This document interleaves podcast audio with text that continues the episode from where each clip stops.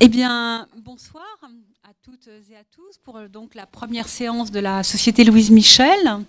Euh, nous remercions très vivement euh, Hossein pour son accueil, qui est toujours aussi chaleureux. Nous vous convions, nous vous invitons à rester avec nous. Il est là, il va rougir. Nous vous invitons à rester avec nous euh, après le débat, euh, à la fois pour euh, dîner et en même temps pour continuer à harceler Ingrid de toutes les questions que vous n'auront pas épuisées pendant la discussion. Et nous allons rentrer un petit peu dans le vif du sujet. Donc ce soir, pour la première séance de la, de la SLM, nous allons nous, nous pencher sur une époque qui est presque, on a envie, envie de dire, totalement révolue, hein, dont les, les, les plus jeunes, on se demande s'ils s'en souviennent encore, qui est l'époque de la fin de la sidérurgie et de l'apparition de cette radio libre euh, qui fut euh, Radio Lorraine Cœur d'Acier dans les dernières années du euh, septennat de Giscard d'Estaing, puisque Ingrid euh, ici présente, a consacré ce bouquin que je vous conseille très fortement à cette radio qui fut la radio de la sidérurgie en lutte euh, en 79-80. Alors, ce que euh, je vous propose, ce que je voulais voir avec euh, Ingrid, c'est qu'elle nous raconte d'une part l'apparition de cette radio, ça je crois que c'est essentiel, hein, dans, dans quel contexte ça se passe, donc la fin de la sidérurgie, quel est le rôle qu'elle va jouer, mais aussi je voudrais qu'on aborde aussi après d'autres problèmes qui sont très bien posés par ton livre, euh, du rapport euh, entre cette radio et son public, c'est-à-dire les questions de la culture ouvrière, qu'est-ce que c'est que la culture ouvrière? Euh, et aussi les, ce que cette radio a permis, c'est-à-dire l'expression non seulement des sidérurgistes, mais aussi de tous ceux qui sont euh, autour de la classe ouvrière, et on pense notamment aux femmes d'ouvriers, puisque la sidérurgie est, comme euh, vous le savez, même si ça n'existe plus, un milieu masculin à, disons, 99,99%, si on accepte les, bureaux. En tout cas, les sidérurgistes, c'est un milieu totalement masculin. Mais qu'est-ce que sont ces femmes de sidérurgistes qui vont intervenir à Radio Lorraine Cœur d'Acier. Si on a encore un petit peu de temps, je voudrais euh, qu'on parle également des... euh, de, la radio va avoir donc euh, des émissions en direction de, de- des travailleurs immigrés. Et une des choses qui m'a frappée euh, dans, ton livre, c'est le nombre incroyable de noms à connotation italienne. euh, donc de cette immigration italienne qui est une des plus importantes et une des plus vieilles de, l'histoire de France, mais qui vont aussi faire des émissions en arabe avec ce que ça, veut dire et les problèmes que ça, a posés. Donc les rapports entre ces différentes couches d'immigration, mais aussi dans l'immigration elle-même. Voilà, là je pense que tu devras avoir de quoi faire pour, euh, pour la soirée. Et je laisse la parole donc à Ingrid. Pardon. Donc, bonsoir et merci beaucoup euh, pour l'invitation, l'inauguration de l'année, etc. Euh, alors, il y a, je vais essayer de traiter l'ensemble des questions que vient de présenter Ariane. Bon, il y a plein de manières de faire. Je pourrais euh, chorégraphier, euh, mais en l'occurrence, euh, pour essayer de serrer les questions, euh, je, vais essayer de le prendre sous l'angle de, des frontières ouvrières et euh, de la manière dont ces frontières se sont déplacées, dont elles se sont exprimées euh, au, cours de cette, de cette expérience. Donc on est à Longwy en 79-80 euh, et donc le 17 mars 1979, euh, on a euh, première émission de cette radio euh, Lorraine Cœur d'Acier qui émet euh, en toute clandestinité, puisqu'on est encore au temps du, monopole d'État sur euh, la radio. Mais euh, au vu et au, sou- au su de tout le monde, la radio, la, radio le, studio est dans le, hall de l'hôtel de ville. la l'antenne est plantée sur l'église du village avec, avec l'autorisation du, curé du coin. Donc on est dans une clandestinité légale, mais, mais somme toute assez relative. Alors depuis le mois de décembre 1978, donc quelques mois avant, le bassin est, mobilisé pour la défense de la sidérurgie, euh, donc qui est un, secteur dont l'État et les directions d'entreprise ont annoncé la, la pas, frontalement la remise en question, mais en tout cas la restructuration avec euh, des, milliers de, suppressions d'emplois à la clé. Et en même temps, comme dirait euh, l'autre, euh, on a, donc c'est un peu la concomitance de deux mouvements sociaux de nature très différente. En plus de ce mouvement pour la défense de la sidérurgie, on a ce qu'on a appelé le mouvement des radios libres. Alors, mouvement des radios libres, c'est peut-être exagéré, mais ce n'est pas, pas la discussion qui nous occupe ce soir. En tous les cas, depuis 1977, il y a toute une série de, radios qui se mettent en place donc radio clandestine, euh, et qui euh, essaye de faire en sorte d'obtenir la fin du monopole d'État sur les radios. Et en fait, les deux histoires vont se croiser, et c'est ça qui va donner naissance à la radio. Euh, alors au départ, quand la radio est mise en place, l'objectif est assez simple, c'est faire en sorte de faire grossir les rangs de la manifestation qui est prévue pour le 23 mars 1979, donc qui est prévue à Paris. C'est euh, la principale manifestation nationale qui aura lieu euh, sur cette période-là, pendant cette mobilisation-là. Les autres mobilisations sont passées euh, elles, ont eu lieu en décembre-janvier, mais elles ont été beaucoup plus locales, massives mais locales. Donc la radio, au départ, est lancée pour ça, pour euh, essayer de mobiliser pour cette, pour cette manifestation-là. Et puis finalement, elle émet pendant 15 mois, jusqu'en juillet 1980, ce qui n'est absolument pas ce qui avait été prévu euh, par ses concepteurs, jusqu'à ce que la CGT nationale décide de, mettre un terme brutal à l'expérience. Alors on y trouve à la fois euh, des syndicalistes, euh, des ouvriers sidérurgistes, euh, pour partie immigrés, j'y reviendrai, tu, posais la question. Il y a des femmes de salariés, il y a des commerçants, il y a des membres des classes moyennes intellectuelles, alors étudiants, enseignants, qui peuvent être euh, indigènes, longoviciens, euh, où on a aussi d'autres journalistes euh, ou des, artistes qui viennent de Paris, et s'y retrouvent sans s'y voir des milliers d'auditeurs, puisque d'après le sociologue David Charas, qui faisait ses débuts en maîtrise à ce moment-là, 58,5% de la population du bassin de Longwy a écouté au moins une fois la radio entre mars et, décembre 79. Donc on est à, un carrefour, euh, c'est le lieu d'une accumulation de, rencontres, d'alliances, et qui finalement bouleverse les représentations initiales euh, du, groupe ouvrier euh, qui était porté par les initiateurs, donc d'un côté syndicaliste de la CGT, et de l'autre, les journalistes parisiens, donc deux journalistes parisiens essentiellement, qui sont issus de la mouvance euh, Parti communiste CGT, qui sont chargés de l'animation de, de, la radio.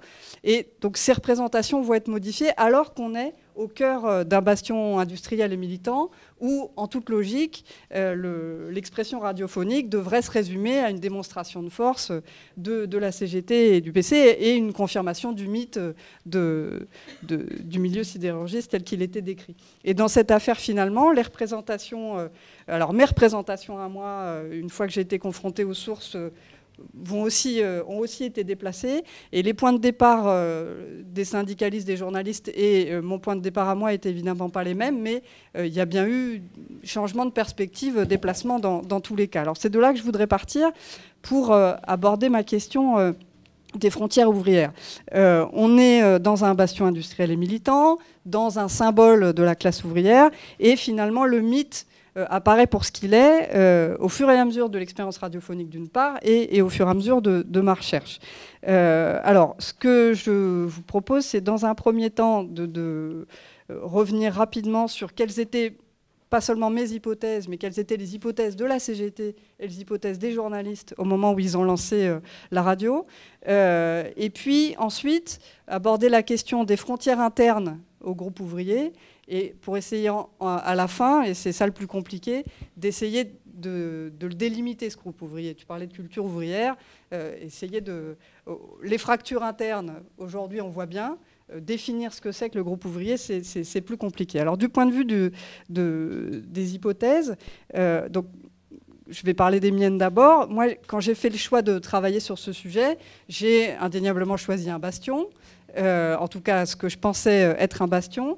Euh, et ce qui m'intéressait au départ, c'est le point de bascule. C'est-à-dire qu'on est euh, à un point de bascule euh, à la fois sur le plan politique, puisqu'on est en 79, on a des ouvriers sidérurgistes qui vont massivement voter Mitterrand en 81, et puis finalement en 84, il y a la, deuxième phase de, de, la restructuration de la sidérurgie. basculement aussi, puisqu'on est au tournant, on a un tournant du point de vue des conflits sociaux. Il y a toute une série d'historiens de sociologues qui, depuis, ont expliqué que finalement 79 c'était un peu la fin des années 68, mais euh, je pense que les, ouvriers sidérurgistes sur place avaient sans doute pas besoin qu'on leur explique que c'était la fin des, années 68, ils s'en sont rendus compte tout seuls. Euh, mais donc c'est en tout cas ce, point de bascule là qui m'intéresse. Euh, et en fait, euh, les sources sur lesquelles j'ai travaillé, c'est-à-dire les enregistrements d'émissions, j'en avais pas connaissance au moment où euh, j'ai entamé la recherche. Je m'imaginais simplement trouver des sources syndicales classiques. Et quand j'apprends l'existence des, enregistrements d'émissions, pardon, ils sont encore en cours de, de transfert. C'est-à-dire que la CGT a déposé aux archives de Seine-Saint-Denis 987 cassettes. Alors les cassettes, vous vous souvenez les cassettes? Donc voilà, ça casse, voilà. Et donc, euh, un des problèmes euh, qui est posé, c'est la conservation de ces, cassettes. Donc, ce, que font les archives départementales de Seine-Saint-Denis, c'est qu'ils vont missionner euh, deux archivistes pour transférer le contenu de ces cassettes sur des CD. alors, cela dit, ils ne vont pas tout transférer. ils vont faire eux-mêmes leur propre sélection. Il y a à peu près 20% du contenu qui, n'est pas transféré. En gros, ils décident que le plus urgent, c'est euh, tout ce qui concerne la Lorraine et la sidérurgie, et que le reste, ma foi, euh, c'est moins important. Alors, ça pose évidemment un, petit souci du point de vue de, la recherche, euh, mais comme de toute façon, ils n'ont pas pu totalement appliquer ce principe-là, j'ai quand même eu accès à toute une série de choses qui dépassent la simple question de, de la Lorraine et de la sidérurgie.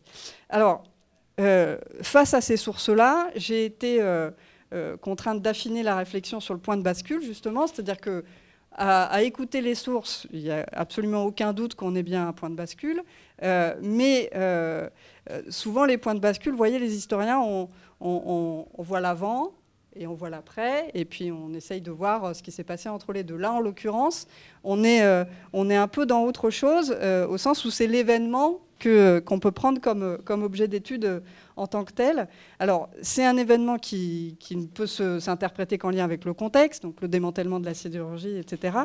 Euh, et pour reprendre un, mot savant, ce contexte-là, il crée une conjoncture fluide. Alors ça, ça, fait, ça fait jargonnant, euh, c'est pas moi qui l'ai inventé, c'est Michel Daubry, mais conjoncture fluide en même temps, euh, on, voit un peu, on voit un peu ce que ça veut dire. Euh, et c'est cette conjoncture-là qui va permettre une forme, de, une forme de suspension des rythmes sociaux et des rapports sociaux ordinaires. Et c'est aussi là-dessus que, que j'ai eu la possibilité, la chance de travailler. Euh, alors, deuxième hypothèse de travail que j'avais moi, euh, c'est l'idée que finalement, dès lors que j'avais ces sources produites en direct, etc., j'allais pouvoir travailler sur une forme d'autoproduction ouvrière. on est dans le, cadre donc, de ce bastion militant que j'ai évoqué. ce sont des sources syndicales. Et je me suis dit, bah, donc, je vais pouvoir travailler sur ce qu'est la mise en scène euh, du groupe ouvrier, du, bastion militant par lui-même. Et en fait, euh, ce sujet-là n'a pas résisté euh, à, l'analyse des sources parce que finalement, l'expérience de Laurent Cordacier ne constitue pas cette autoproduction ouvrière à laquelle, je m'attendais, alors qu'on est dans un bassin industriel marqué par une très forte mono-industrie. Hein, Ce n'est pas seulement une question idéologique, une très forte mono-industrie et un bastion euh, de la CGT et du PC. Et c'est, en partie, c'est l'énigme de la radio, c'est-à-dire, euh, elle est d'impulsion syndicale et ouvrière. On est, euh, on est là où on est dans ce bastion, et en même temps, les choses s'avèrent finalement beaucoup moins simples. Lorraine Cordacier n'est pas une radio ouvrière au sens où elle serait une autre production ouvrière, qu'il s'agisse des thèmes abordés, je vais y revenir, ou de l'animation de la radio. Alors, elle est essentiellement euh, disons que le groupe ouvrier, la composante ouvrière est essentiellement représentée par des femmes euh, non salariées, donc des femmes de sidérurgistes, qui n'exercent pas euh, de fonction de conception et d'animation, ça vous l'auriez sans doute deviné vous-même. la participation des syndicalistes euh, va tendre à s'amenuiser, euh, parce qu'une partie ne trouve pas son compte dans la radio et aussi parce que les, mobilisations faiblissent. Mais c'est une radio qui est conçue euh, par les journalistes comme s'adressant à un auditoire ouvrier. Ça ça, ça, reste vrai.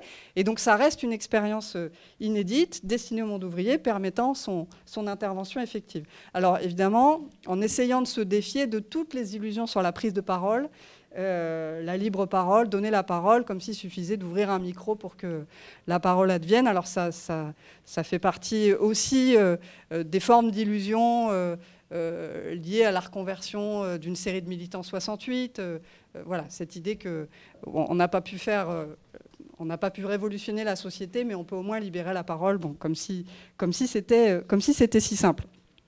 Euh, là, donc, on n'est pas dans une expression directe, on est dans une expression, euh, disons, médiatisée, à la fois par le cadre de la, CGT du PC et puis par la radio. Euh, alors, logiquement, c'est une expression très politique du groupe ouvrier, donc le groupe ouvrier comme acteur politique, mais dans un cadre donc, qui est celui de la radio, et qui est fixé par euh, les journalistes euh, et les syndicalistes cégétistes, mais finalement c'est un cadre qui se trouve partiellement dépassé. C'est-à-dire qu'on a l'expression d'un groupe ouvrier qui déborde le cadre du, projet politique de départ. Alors, voyons maintenant du côté des, objectifs de la CGT. La CGT, disons, en mettant cette radio en place, avait quatre objectifs. Alors il y avait un objectif tout bête, qui est l'objectif de la CGT locale, c'est que la CFDT, la CFDT, méchante CFDT, avait monté une radio euh, quelques semaines avant. Bon, et la CFDT, c'était une petite CFDT euh, euh, au regard de, ce qu'était l'hégémonie de la CGT, mais elle avait eu l'idée la première, elle avait lancé une radio qui s'appelait SOS Emploi, alors qui était une radio pour le coup très clandestine, l'antenne était jamais au même endroit dans la forêt, c'était enregistré. Bon. Donc c'était pas du tout du même ordre, mais ça avait eu un impact symbolique important, et euh, la CGT locale euh, trouvait qu'il fallait quand même euh, qu'elle arrive à, compenser cette affaire-là. du côté de la Confédération, on a un secteur propagande de, la CGT qui est en, pleine effervescence à ce moment-là, vers, vers 79. Euh, c'est-à-dire que jusque-là, de, ce qu'ils disent eux-mêmes, euh, essentiellement le secteur propagande s'occupait de sortir une affiche pour le 1er mai. Et là, en l'occurrence, euh, ils étaient passés un peu à autre chose en tentant toute une série d'expérimentations. donc ça, c'était l'objectif du, du, secteur propagande, c'était d'essayer de mettre en place des projets un peu novateurs. Il y avait le projet que j'ai évoqué tout à l'heure qui était de relayer, d'amplifier la mobilisation. Et puis, il y avait cette idée que finalement, il fallait sortir de l'usine. Euh, il fallait sortir de l'usine. Euh, évidemment, euh, tout ça en restant en lien avec le groupe ouvrier de l'usine, mais pour essayer de démontrer le soutien de la population, l'hégémonie de la CGT. Mais donc, finalement, c'est fondé sur deux hypothèses un peu contradictoires, qu'on peut prendre dans deux sens. C'est-à-dire on va, on va démontrer notre hégémonie euh, sur le groupe ouvrier, mais en même temps, on y est un peu tenu parce qu'on est en difficulté au sein de l'usine. On est contraint de sortir parce qu'on est en difficulté au sein de l'usine. Euh, alors, finalement, c'est une approche qui, se révèle assez, assez, proche de la réalité générale. Euh, les objectifs de la CGT sont partiellement atteints, mais la CGT perd toute maîtrise, en tout cas la CGT nationale, perd toute maîtrise en termes de durée, c'est-à-dire que ça devait durer quelques semaines, ça dure plus d'un an. En termes de localisation, c'est-à-dire que la CGT aurait voulu une radio qui rayonne régionalement, et en fait, la radio s'est ancrée euh, localement euh, à Longwy. Euh, et puis, surtout, ce, projet a pris une ampleur que, que la CGT n'avait pas n'avait pas anticipé et ce qui a conduit à une forme de perte de contrôle euh, qu'il a bien fallu résoudre, mais euh, finalement relativement, relativement tardivement. Alors, les, troisièmes qui ont des objectifs euh, dans cette affaire, c'est les journalistes. Et les journalistes, ils ont ceci de particulier qu'ils sont à la fois des professionnels et des militants et qu'il faut qu'ils jouent sur ces deux tableaux-là.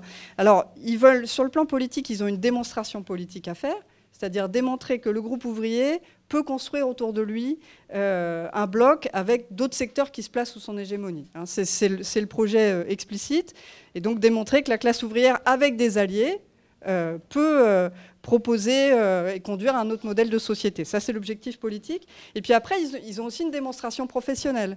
démonstration professionnelle, c'est-à-dire montrer que des journalistes sont capables de faire advenir la parole des ouvriers et, donc faire un média qui soit à la fois convaincant sur le, sur le plan professionnel, mieux que, mieux que les autres collègues. et tout ça donne une, identité un peu fluctuante hein, entre la partie militante et, et, la, partie, la partie professionnelle, avec des tensions permanentes. Alors par exemple, pour les deux ensemble de raisons, ils sont, euh, ils sont conduits à valoriser plutôt la partie non ouvrière parmi les acteurs de, la radio. Pour des raisons politiques, hein, puisque le groupe ouvrier est acquis, ce qu'il faut, c'est trouver des alliés, mais aussi pour des raisons, disons, professionnelles ou culturelles ou personnelles, c'est-à-dire qu'ils sont dans un milieu qui leur est totalement inconnu, hein, journaliste parisien, arrivé à Longwy dans ce milieu de la mono-industrie, et donc la logique, c'est de chercher des pairs, PAIRS, donc des, gens qui leur, qui leur ressemblent davantage. Euh, donc ils sont euh, dans cette situation un peu contradictoire euh, à la fois de, force et de fragilité. Puis il va, se produire un autre élément que vraisemblablement ils n'avaient pas anticipé, c'est qu'ils vont entrer en dissidence pendant la période de la radio. Et en fait, ils rentrent en dissidence moins sur la radio que sur l'affaire de l'Afghanistan. Donc l'Afghanistan a lieu pendant l'aventure radiophonique et c'est le moment où eux vont euh, plus explicitement euh, euh, entrer en dissidence. et donc la radio va finalement faire écho à cette, à évolution politique-là, et disons donner un écho qui va dépasser celui des les journalistes eux-mêmes, mais c'est un, un événement considérable à leur échelle. Alors cela dit, dans cette situation un peu contradictoire et très évolutive, euh, ils font bouger les frontières du groupe ouvrier et euh, tout ça a des conséquences euh, à la fois individuelles et, collectives assez durables. J'y reviendrai. Donc, si j'en termine avec cette, partie d'hypothèse, finalement, pour ce qui me concerne, moi, en tant que, chercheuse, je suis face à un bastion qui se dérobe avant même euh, l'effondrement. Euh, dans le cas de la, CGT, il y a à la fois une démonstration de force et une démonstration de faiblesse, euh, mais aussi un décalage entre ce qu'est la classe ouvrière imaginée, qu'elle estime ou qu'elle tente de représenter dans son ensemble, et puis un groupe qui en réalité est, restreint et qui est en cours d'affaiblissement et qui n'a pas la force de, mobiliser seul, ni vraiment la souplesse pour tisser des alliances en dehors de, l'usine. Et dans le cas des journalistes, donc on est euh, finalement, on est dans le cadre de la découverte d'un bastion enclavé dont ils ne connaissent euh, que le mythe, euh, et leurs compétences professionnelles leur permettent de rendre audible une expression ouvrière en lien avec d'autres secteurs sociaux, mais les fractions de classe, disons, pour employer un, vocabulaire suranné, qu'ils mettent, en, mettent en mouvement sont à la fois spécifiques et limitées. Et donc tous ces, décalages et ces déplacements euh, mettent en péril, d'un certain point de vue, l'unité du groupe ouvrier qui paraît, qui paraît bien chimérique. Alors c'est le deuxième point sur lequel je voudrais euh, euh, revenir, c'est sur le fait qu'on est face à un groupe ouvrier qui apparaît relativement divisé par, par donc des frontières internes. Alors évidemment, si, si, je pose la question du des frontières, il faut quand même que j'arrive à, à, dire ce qu'il en est du groupe lui-même et de son, de son, unité. Donc quand je parle du, groupe ouvrier, je le prends dans un sens large, c'est-à-dire que j'inclus pas seulement les salariés de l'exécution euh, eux-mêmes, mais aussi euh, leurs épouses, euh, dans un univers professionnel, tu l'as dit, qui est extrêmement masculin. Et aussi, j'ai choisi d'inclure celles et ceux qui sont, qui sont liés par l'origine au groupe ouvrier, dès lors qu'ils n'ont pas fait d'études supérieures. C'est resté ça mon, ma ligne, ma frontière en l'occurrence. Donc tel permanent qui fut ouvrier sidérurgiste mais qui est devenu permanent politique, je continue à le compter dans le groupe ouvrier. bon, donc dès lors, encore une fois, qu'il n'y a pas eu passage par les, par les études supérieures. Euh, ou voilà, si on peut prendre un, technicien euh, qui fut ouvrier, qui devient technicien, euh, voilà, je, continue à, le compter dans le, dans le, groupe ouvrier.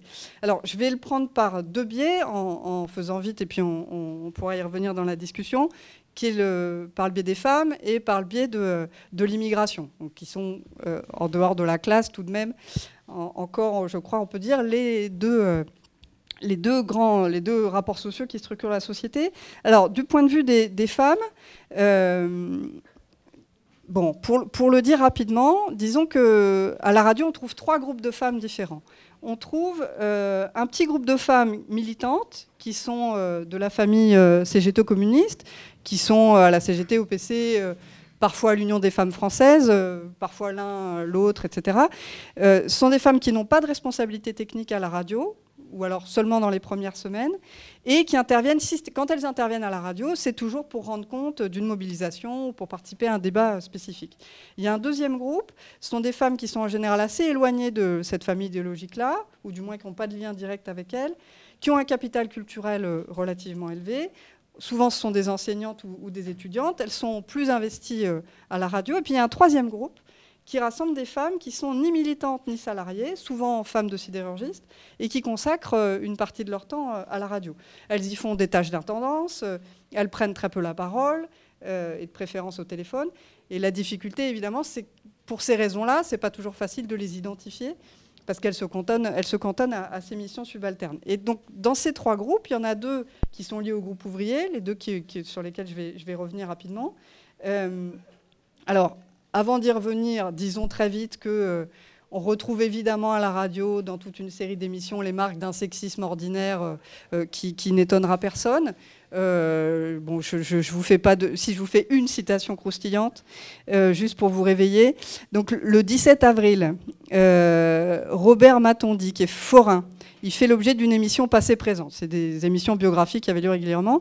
Et son épouse, donc Arlette Matondi, convaincue par le journaliste Marcel Tria, finit par le rejoindre à la fin de l'émission. Et donc, on discute des conditions de vie des, forains. Et un syndicaliste lui demande, et en tant que ménagère, le travail de ménagère ne s'en ressent pas? Et alors, Tria est très vigilant face à ce type d'assignation exclusive, et donc il dit, il vous donne un coup de main Et elle dit, ah non, pas du tout. Et lui répond, donc le mari répond, ça va, il y a l'eau courante, elle n'a pas à se plaindre.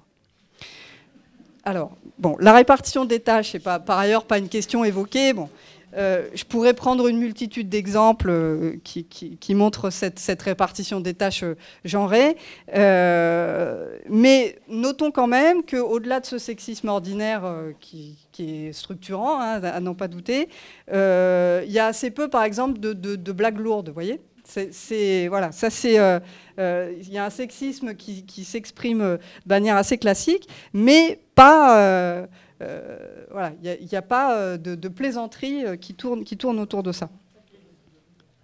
Quelqu'un a une blague à faire peut-être Non.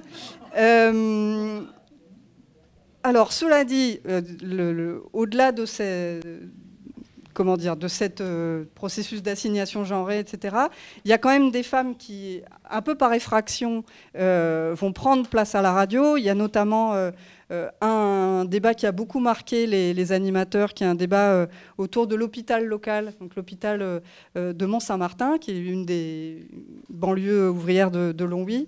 Et finalement, il y a une série de femmes, donc c'est censé être un débat sur l'hôpital, et une série de femmes qui s'emparent du micro pour, pour parler des conditions de leur accouchement dans, cette, dans cet hôpital. Et elles sont rappelées à l'ordre, à la fois de manière institutionnelle, de manière syndicale voilà, tout le monde s'y met pour euh, essayer de faire en sorte qu'elles arrêtent de décrire dans les moindres détails euh, les conditions de, leur accouchement. Et bon, évidemment, euh, une fois que tout le monde a mis le poids de la sage-femme, du médecin, des gens, bon, ça, ça, finit par marcher, vous pouvez l'imaginer. Mais cela dit, elles tiennent quand même, elles tiennent quand même toute une série d'interventions euh, bon, et ça, ça fait partie des, euh, des, entrées par effraction d'un continent qui est quand même, euh, c'est jamais que la moitié de la population, qui est quand même tout à fait invisible si, on, si on reste du point de vue du, bastion syndical lui-même, ou presque invisible. alors, je, pourrais aussi évoquer la question des violences, etc. Bon, il y a toute une, toute une série de sujets, mais je, je voudrais euh, insister sur euh, un point pour finir sur la question des femmes, c'est le fait qu'il y a une division entre les femmes au sein du groupe ouvrier. Euh, je, mets de côté la question des, femmes étudiantes, enseignantes, etc. C'est entre les femmes non salariées et les militantes que euh, les tensions sont les plus fortes.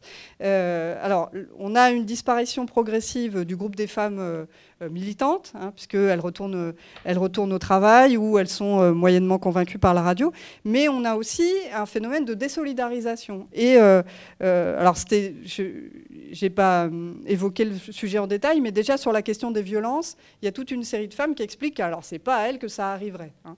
Euh, donc il y, a aussi cette, forme de désolidarisation.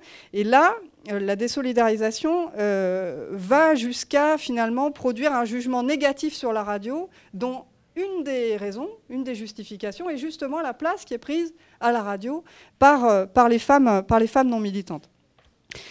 donc finalement, d'une certaine manière, on a à la radio ces femmes non salariées, non militantes, qui ont pris euh, euh, une importance euh, grandissantes et en même temps elles sont aux antipodes dans leur mode de reconnaissance légitime des, syndicalistes femmes. Et, ça, ça porte une, contradiction qui est difficile à surmonter avec l'idéal militant que, les syndicalistes affichent, d'autant plus que euh, par culture militante, elle ne s'appuie pas sur euh, une compréhension globale des mécanismes de domination, des rapports sociaux de sexe, etc. Et à ça s'ajoute la mission qui échoit aux femmes non militantes, hein, dès lors que euh, leur travail c'est essentiellement l'intendance. Euh, c'est une assignation euh, euh, dont la symbolique finalement vient entacher l'ensemble des femmes investies dans, les mobilisations. et on, se rend compte que finalement être à la fois salariée et militante, ça ne garantit pas la capacité à solidariser des autres femmes, notamment dès lors que donc, les autres femmes, non seulement elles sont assignées aux tâches d'intendance, etc., mais en plus, euh, elles sont dans une radio qui progressivement s'éloigne de la CGT, du Parti communiste, qui sont vécues comme euh, les institutions qui ont permis à ces femmes de s'émanciper. Donc, pour toutes ces raisons, on se retrouve avec des, tensions importantes qui s'expriment de manière plus, ou moins explicite. Euh, pour ce qui concerne la place des immigrés, alors, ce qui est certain, c'est qu'on est dans une terre d'immigration euh, de longue date. Et tu, l'as noté, euh, euh, l'importance des, patronymes à consonance italienne, absolument. Donc il y a eu toute une série de vagues migratoires. et alors, c'est donc ce qui donne un prolétariat qui est une réalité mouvante, hein, qui est difficile à saisir parce que euh, ça grimpe, et puis il y a une vague de répression, euh, euh, une vague d'expulsion, etc. Et en même temps, c'est aussi l'immigration qui a permis de structurer le, milieu militant, syndical, politique tel qu'il est, et notamment, notamment l'immigration italienne. Alors, du côté de Lorraine Cordacier, il y a un choix extrêmement volontariste qui va être fait, qui est de mettre en place une émission hebdomadaire en langue maternelle, je cite, donc ça, c'est d'un côté. Et de l'autre, on a une dénonciation répétée du racisme, notamment dans le cadre de la revue de presse. Donc la revue de presse, c'est euh, l'émission qui avait lieu euh, quotidiennement. Et donc les programmes de l'émission spécifique, qui s'appelle La parole aux immigrés, sont bilingues. Donc arabe, français en général sur le modèle de ce que seront euh, les radios communautaires après, après leur autorisation en 81. Et donc, on a une émission spécifique qui correspond d'une part à la volonté d'ouverture euh, tous azimuts des animateurs, à leur engagement euh, euh, à lutter contre les, préjugés racistes, mais aussi d'autres préoccupations qui sont plutôt celles des sidérurgistes, qui, qui constatent que dans les usines, il y a une partie substantielle des travailleurs sont des immigrés qui sont venus pour une période courte et qu'ils ont bien du mal, qu'ils ont bien du mal à, mobiliser. donc, la radio peut être un moyen aussi de, de, de les mobiliser. Et le problème est que ce choix volontariste d'une émission euh, spécifique, ça va aussi conduire à circonscrire la place des immigrés, euh, avec euh, une, difficulté importante à faire le lien entre deux mondes distincts. Alors il y, a toute une série d'éléments, par exemple il y a toute une discussion sur l'heure, le jour à laquelle cette émission va avoir lieu. Finalement, elle a lieu le dimanche matin. Euh, ce qui est évidemment pas euh, euh, le moment le plus fréquenté à la radio, comme vous pouvez l'imaginer. C'est par ailleurs expliqué comme ça. Hein. Bon, vous n'allez quand même pas avoir un créneau. Il, y a, un problème sur la langue aussi. C'est-à-dire que tant que... S'il n'y a juste pas de syndicalistes non immigrés, non arabophones, ou un seul, l'émission se déroule pour l'essentiel en arabe et de temps en temps, il y a des passages euh, traduits en français. Mais il suffit qu'il y ait plus d'un, il suffit qu'il y en ait deux ou trois pour que en fait, l'essentiel se passe en français. Et euh, si jamais, euh, à un moment, on passe à l'arabe, il y a... bon, les gens font la concession, mais il y a une petite méfiance, qu'il n'y a évidemment pas quand on parle en portugais ou, ou en espagnol. Et c'est la seule langue, par exemple, pour laquelle parfois un journaliste ou un syndicaliste peut dire Tu peux traduire là ce que tu as dit. Euh. Euh, donc voilà, il y, a une série d'éléments qui montrent quand même euh, une forme d'enclavement, et une forme d'enclavement qui est aussi manifeste dans le comportement des syndicalistes immigrés, qui en même temps sont ultra orthodoxes. c'est vraiment, ils sont parmi les plus orthodoxes des syndicalistes, y compris sur le plan de l'internationalisme ouvrier, etc. pour le coup, ils, ils vont jamais sur le, sur le terrain du, du produisons français et aussi, plus encore que les autres, une réticence absolue à situer sur le terrain personnel. Alors, c'est euh, le cas de beaucoup de, syndicalistes, y compris parmi les plus connus, Krasuki, à un moment passe à la, à la radio et on lui demande d'évoquer ses années pendant la guerre, ses années dans les camps, etc. Et comment est-ce qu'on fait pour, pour tenir, etc. Et il répond ben, c'est grâce à mon idéal de militant ouvrier. Point, fermer le banc. voilà. Il y a une incapacité à, rentrer sur le terrain personnel. Et plus on monte dans la hiérarchie, plus c'est le cas. Et chez les syndicalistes immigrés, c'est une règle absolue. C'est-à-dire il n'y a, jamais euh, de, débordement euh, de ce point-là, de ce point de vue-là, pardon. Euh, alors, je vais quand même prendre un exemple de femme qui est à la fois femme et immigrée parce que ça arrive d'être les deux.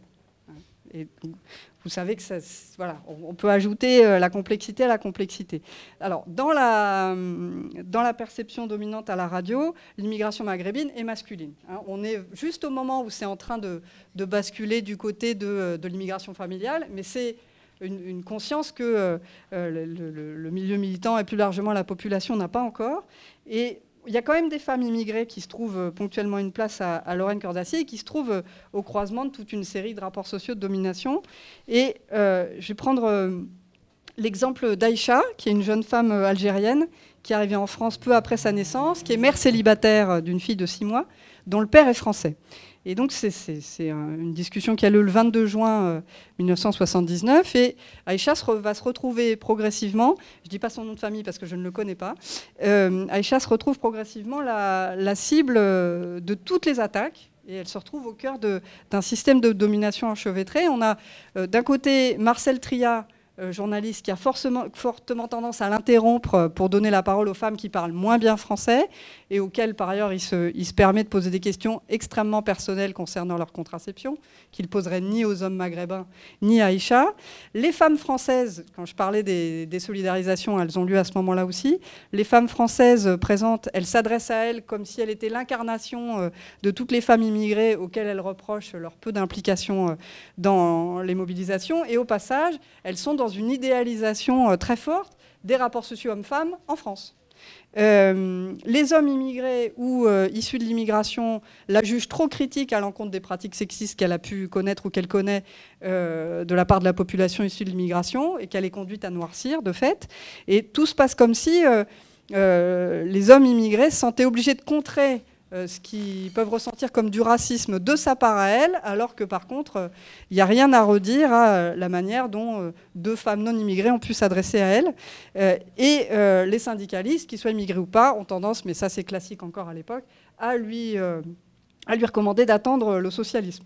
Donc elle, elle se retrouve derrière, derrière toutes les frontières. Et ce qui est, ce qui est étonnant, c'est que c'est la seule, dans cette discussion-là du 22 juin, à poser les choses en termes de nous. Euh, donc il y a une des, deux femmes euh, donc non immigrées qui lui demande ce que ressentent les femmes immigrées, parce qu'évidemment, elle peut dire ce que ressentent les femmes immigrées, vous savez comme elles sont. Donc, euh, ce que ressentent les femmes immigrées dans, la lutte comme on est en ce moment à côté de nous. Et la jeune femme répond, nous on compatit parce qu'on habite la région, on est de tout cœur avec vous, mais je n'aime pas ce vous, on est nous en fait, c'est pas vous, c'est nous, on habite quand même Longwy. Et donc on a un nous qui est collectif, qui est ouvrier, qui est local, qui est territorialisé.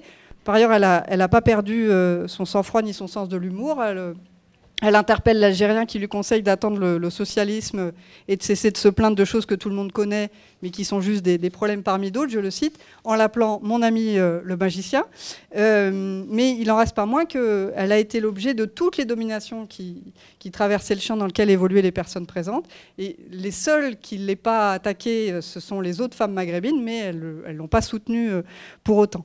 Donc, bon, dans cette affaire, on a à nouveau un double aspect, c'est-à-dire pas dans cette affaire précise, mais sur la question du genre et sur la question de l'immigration en même temps une volonté d'inclure et en même temps une difficulté à inclure. Et ça correspond à, la situation et à la conscience d'une classe ouvrière dont les frontières ne correspondent plus euh, à la base sociale de la CGT et dans une, dans une situation de, fragilité où l'hégémonie symbolique qui pouvait être exercée par euh, le Parti communiste, la CGT, ne, suffit plus. Euh, alors, ça recoupe par ailleurs un, problème plus ancien et plus général du fait que la CGT a plutôt syndiqué les ouvriers de métier, euh, l'aristocratie ouvrière, etc. Euh, donc, ce qui donnait euh, déjà depuis longtemps une, frontière au sein de l'usine. Ce n'est pas une frontière nouvelle, mais l'immigration maghrébine rend visible cette, cette frontière-là, alors que jusque-là, elle, se voyait moins. Je, vous laisse faire le rapport avec des débats actuels qu'on peut avoir. donc, on, se trouve face à des, frontières multiples, euh, enchevêtrées, euh, mais tout ça ne euh, contribue pas vraiment à définir ce que c'est que le groupe ouvrier. Donc on voit bien qu'il est fragmenté, on voit bien qu'il est divisé, mais est-ce qu'il y a bien un groupe ouvrier qui existe? Est-ce qu'il n'existe plus? Est-ce qu'il n'a jamais existé? Bon, C'est la, troisième chose sur laquelle je voudrais intervenir. Euh, alors, le, groupe lui-même est assez difficile à saisir. C'est pas toujours simple en écoutant euh, euh, les émissions de caractériser socialement les intervenants, sauf à, abuser de, marqueurs stigmatisants liés au capital symbolique, etc. J'essaye quand même. Sur les 263, excusez-moi, je fais quelques chiffres, sur les 263 intervenants à l'antenne que je suis parvenu à caractériser socialement, il y en a 137 qui sont de milieu ouvrier. Donc on, est vraiment sur la moitié. Et parmi ces 137, il y en a 85 qui sont des hommes militants syndicaux, dont 13 sidérurgistes maghrébins. Euh, il y a 20 femmes militantes syndicales, politiques ou associatives, 27 femmes qui sont visiblement non militantes, hormis leur implication à la radio, dont 7 d'origine maghrébine, et qui sont identifiés de la même manière que, les hommes. Et parmi les 130 intervenants qui n'appartiennent pas, selon les critères que j'ai retenus, au milieu ouvrier, on a 85 hommes et 45 femmes. il y a des enseignants, 40 enseignantes et enseignants, 5 médecins, 10 éducateurs ou animateurs, travailleurs sociaux, etc., 7 commerçants et 23 artistes. Les artistes étant pour l'essentiel euh, une immigration provoquée par, euh, par les journalistes, une immigration très temporaire.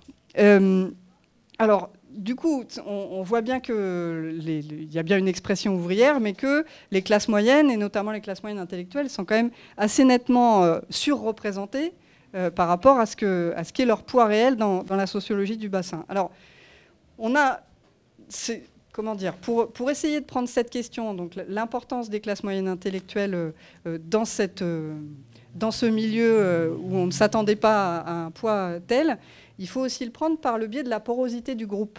Euh, c'est-à-dire que euh, euh, j'ai dit tout à l'heure que la frontière que j'avais mise, c'était l'accès à l'université. on est justement dans une phase où la démocratisation de l'accès à l'université va aussi créer les moyens d'une sortie de classe avec Ok. Avec la, finalement la mise en place d'une nouvelle catégorie sociale qui se politise notamment en 68 et dans les années 68. Et ça met la question culturelle au cœur des préoccupations, puisque le, premier clivage dans cette affaire, c'est l'accès à la maîtrise de la culture dominante ou pas. Et il y a une catégorie euh, qui me paraît très importante, notamment dans cette, dans cette expérience-là, mais plus largement, c'est euh, ce que des sociologues ont appelé les intellectuels de première génération, ou euh, les transfuges de classe, qui sont dans une position de passeur. Euh, à la radio, il y a y compris des membres du collectif animateur qui relèvent de la catégorie intellectuelle de première génération. Euh, il y a notamment euh, un instituteur, qui, ancien 68 art, mes fils d'ouvriers, et qui trouve à la radio une forme d'utopie réalisée. Il y en a d'autres qui sont fils de sidérurgistes devenus enseignants et qui vont plutôt se vivre comme, justement comme enseignants et donc euh, dans des émissions culturelles dans lesquelles ils se situent en situation d'apprendre au public euh, euh, ce qu'est la culture et la bonne culture. Et puis on a les journalistes, les journalistes qui sont tous deux issus de milieux, pas ouvriers en l'occurrence, mais de milieux populaires et qui, et l'un et l'autre, peuvent être définis comme, comme des transfuges de classe. ouais, je vais passer là-dessus. mais ça, pour le coup, ça, ça peut expliquer aussi la place que prennent ces classes moyennes intellectuelles à la radio, justement parce que c'est un groupe qui se situe à la frontière entre un groupe ouvrier qui euh, euh, est en cours d'épuisement ou d'affaiblissement et euh, ce qui peut ensuite être une, classe moyenne, disons, qui a rompu une bonne partie de ses liens avec le groupe ouvrier. L'autre aspect, c'est que la radio produit une espèce de, vertige de la sortie de classe. C'est-à-dire que la radio elle-même peut être vécu comme euh, pouvant permettre une sortie de classe, même si tout ça n'est pas formulé de manière aussi claire. je vais juste prendre un exemple qui est celui de Marcel Donati, qui est euh, un, des plus, un des plus connus parce qu'il a par ailleurs publié son, son autobiographie. Et il a eu une, une, courte carrière médiatique après la, reprise en main de la radio. Lui, il est fils d'un immigré euh, italien euh, qui fuyait la montée du fascisme et, le chômage. Il est né en 38 dans les baraquements et il se décrit, lui, comme très méfiant au départ vis-à-vis de la radio. Et en même temps, il va devenir un, emblème de, la radio, il va devenir un pilier. et il, trouve à la radio un accès à la culture euh, à laquelle il n'avait il avait pas eu accès avant. Euh, et euh, d'un certain point de vue, il va y avoir ce vertige de la sortie de classe, d'autant plus qu'il va, suite à la reprise en main, quitter ce que sont ses ancrages militants. Hein. Et ce qui lui restera, c'est le fait d'avoir écrit cette autobiographie, le fait d'avoir fait quelques médias, et il épouse euh, par ailleurs une, une, femme qui, elle, est, enseignante. Donc il y a ce, type de, parcours-là, je pourrais en citer d'autres. Euh, et ces, euh, ces, porosités-là sont contradictoires avec une forme d'ouvriérisme qui veut que les ouvriers restent ouvriers parce qu'il faut maintenir la cohésion sociale et politique du groupe. Euh, et logiquement, c'est euh, une porosité qui est renforcée dans, les périodes d'incertitude. Euh, donc voilà, on est face à ce, groupe avec une frontière mouvante, un groupe qui est, mis en danger. Alors je vais juste pour finir essayer d'aborder la question de la culture ouvrière. Oui, on peut aussi l'aborder là. Alors, il faut que je décide moi-même. Bon, j'aborde juste à grands traits et puis on en, reparle après. Euh, on est dans une forme de culture qui est très euh, déterminée par euh, le moule idéologique cégétiste et communiste. et d'un certain point de vue, on se retrouve avec l'expression d'une culture qui se résume un peu au plus petit commun dénominateur euh, au sein de cette mouvance-là, avec euh, une série de références à la Deuxième Guerre mondiale, à la germanophobie, euh, une, certaine analyse de la crise et de la situation internationale. Bon, on, a, une série de, de, référents idéologiques de ce type, et en même temps, on a toute une série d'écarts face à cette culture ouvrière, ou en tout cas ce qui est vécu comme une culture ouvrière dans le dans le contexte du, monopole idéologique qu'exerce euh, la, mouvance communiste, il y a toute une série d'écarts. Euh, euh, une qui appelle pour dire qu'elle est pour la peine de mort, d'autres qui appellent pour dire que vraiment on aide que les non méritants, qu'elle elle aurait besoin d'aide sociale aussi, mais qu'elle n'en touche pas. Bon, il y, il y a une série d'écarts de ce type qui font aussi qu'à un moment le, groupe ouvrier a du mal à, à se saisir lui-même. C'est-à-dire que si même le groupe ouvrier se, divise, avec qui, euh, avec qui va-t-on pouvoir euh, s'allier? Et euh, finalement, ce qui se crée, j'en terminerai là, ce qui se crée à la radio, c'est une forme de culture de la radio. c'est aussi la force de cette expérience-là, c'est que, disons que on se définit un espèce de paradigme de la radio qui est structuré essentiellement par l'opposition entre le eux et le nous, euh, par euh, voilà, eux étant euh, les puissants, les riches, ceux qui veulent fermer la radio, etc. Et puis le nous étant vécu comme cette expérience de la radio euh, où euh, on fait du bien, on fait parler les gens, etc. Et donc, la radio elle-même va produire euh, cette nouvelle version du clivage entre le et le nous, avec un aspect qui est jamais démenti dans cette culture de la radio, c'est la solidarité avec, avec les journalistes, y compris à un moment où il est question de l'affaire Boulin, euh, et où euh, deux femmes qui sont euh, très ancrées dans la, dans la culture communiste vont se désolidariser de l'humanité et de Marchais vraisemblablement pour la première fois de leur vie, par solidarité avec les journalistes, et aussi parce que en critiquant, j'imagine que vous ne vous souvenez pas par cœur de l'affaire Robert Boulin sans doute, mais pas de la une de l'humanité du lendemain, euh, à ce moment-là, euh, le, Marché et le Parti communiste font toute une campagne sur euh, arrêtons les attaques à, Dominem, il ne faut pas dire autant de mal de Robert Boulin. Et les journalistes, en, tant que journalistes, disent bah, quand même, il faut qu'on puisse enquêter, etc.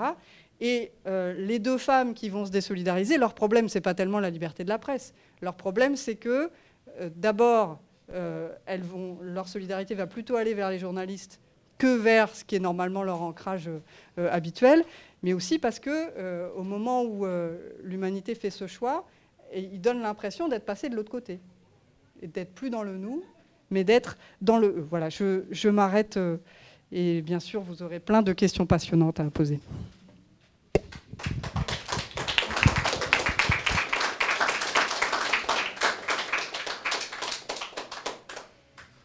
Alors, moi, je vais relancer justement sur, euh, cette histoire de, la culture ouvrière et après, on passera la, la, parole à la salle. Il y a deux choses qui m'ont frappé euh, dans le bouquin de ce que tu dis. La première, c'est qu'on ne parle jamais du travail. Ça, c'est quand même extraordinaire. C'est-à-dire qu'on a une radio avec, donc, euh, alors qu'on est en pleine crise justement de la sidérurgie, de la monoactivité, donc de gens qui travaillent, et il y a un sujet on aborde des tas de sujets, même y compris ce que tu dis, c'est-à-dire des sujets qui sont un peu tabous. Par exemple, l'histoire d'accouchement, on est en 79 quand même, hein. on est il y a 40 ans, donc euh, c'est des choses, on ne raconte pas sa vie euh, à la radio comme on, peut le faire même maintenant. Euh, maintenant hein, ouais, même maintenant. Mais disons, la télé-réalité n'a pas encore été inventée. Mais, mais on ne parle jamais du travail. Alors c'est quand même assez fascinant, c'est-à-dire que moi, ça me pose problème pour ce qui est de la culture ouvrière, c'est-à-dire que ce qui est le savoir-faire propre justement des ouvriers, c'est-à-dire leur domination euh, dans le travail, le fait euh, qu'ils travaillent, qu'ils aient un métier, un métier qu'ils aiment en plus et dont ils sont fiers, ils n'en parlent jamais dans cette radio. Ça, c'est quand même un paradoxe assez extraordinaire. Et le deuxième, c'est ce que tu décris à plusieurs reprises, c'est euh, cette histoire entre bonne et mauvaise culture ouvrière ou les moments où, euh, par exemple, Marcel Tria, mais pas que lui, il est gêné quand des gens, parce qu'il y, a des moments où, les gens donc qui demandent à ce qu'on passe des disques, des, chansons qu'ils aiment et tout, et il y a des gens qui leur réclament, qui Michel Sardou, qui, euh, qui euh, Claude François, etc., etc. Et, ou Johnny, ou des trucs comme ça. Et, bon, et, franchement, bon, Tria le fait une fois, mais tu sens bien, bon, ce que tu expliques très bien, c'est-à-dire qu'il le fait une fois, mais bon, ça va comme ça. Et la deuxième et la troisième fois, ça va. Hein, on arrête maintenant avec ces conneries-là. On va pas passer ce genre de choses. Donc, il est clair que là aussi, il y a un une distance très claire entre ce qu'aiment les gens, les goûts donc de, ces ouvriers, ou j'inclus dans les ouvriers évidemment les femmes d'ouvriers et autres, et ceux qui sont portés au sein de la radio. Ça, c'est une contradiction qui me semble absolument euh, extraordinaire. Alors, contradiction qui est parfois résolue, même au sein du groupe ouvrier. Je pensais, on en discutait tout à l'heure euh, avant, avant la session, je pense par exemple je ne sais pas si vous avez vu, regardez-le sinon, sur, vous pouvez le voir sur YouTube, euh, les matchs du, RC Lens, hein, euh, qui sont euh, à, chaque, à chaque match du RC Lens, vous avez le stade entier de Lens qui entonne les corons de Pierre Bachelet. Hein. Bon, ça, on a véritablement donc un milieu ouvrier, celui des mineurs du Nord, qui s'empare de quelque chose, qui l'identifie comme, comme, euh, comme, sien et qui en fait donc porteur de sa culture. On pourrait en parler aussi avec Jean Ferret et autres. Mais là, on a dans, ce qui est décrit là une espèce de, d'espace entre les deux, d'une bonne culture et d'une mauvaise culture. Il y a aussi un truc qui m'a frappé, où il y a un des gars qui, parle, c'est, extrêmement émouvant d'ailleurs, de ce, de ce qu'il a lu, de ses lectures. Alors il dit, j'ai tout lu, j'ai... Euh, euh, j'ai lu à l'assaut du ciel. Alors c'est marrant, hein, l'énumération est, vraiment émouvante. À l'assaut du ciel de Jacques Duclos, c'est bon, on le lit plus tellement, hein, c'est sur la commune de Paris. Je, prends les principaux, j'en ai tellement lu. Les raisins de la colère, la condition humaine, le talon de fer. Et pourtant, c'est pas des bouquins communistes. C'est-à-dire que c'est vraiment les classiques de ce qu'on pourrait appeler la culture ouvrière et qui est aussi un petit peu, euh, je trouve, assez intéressante.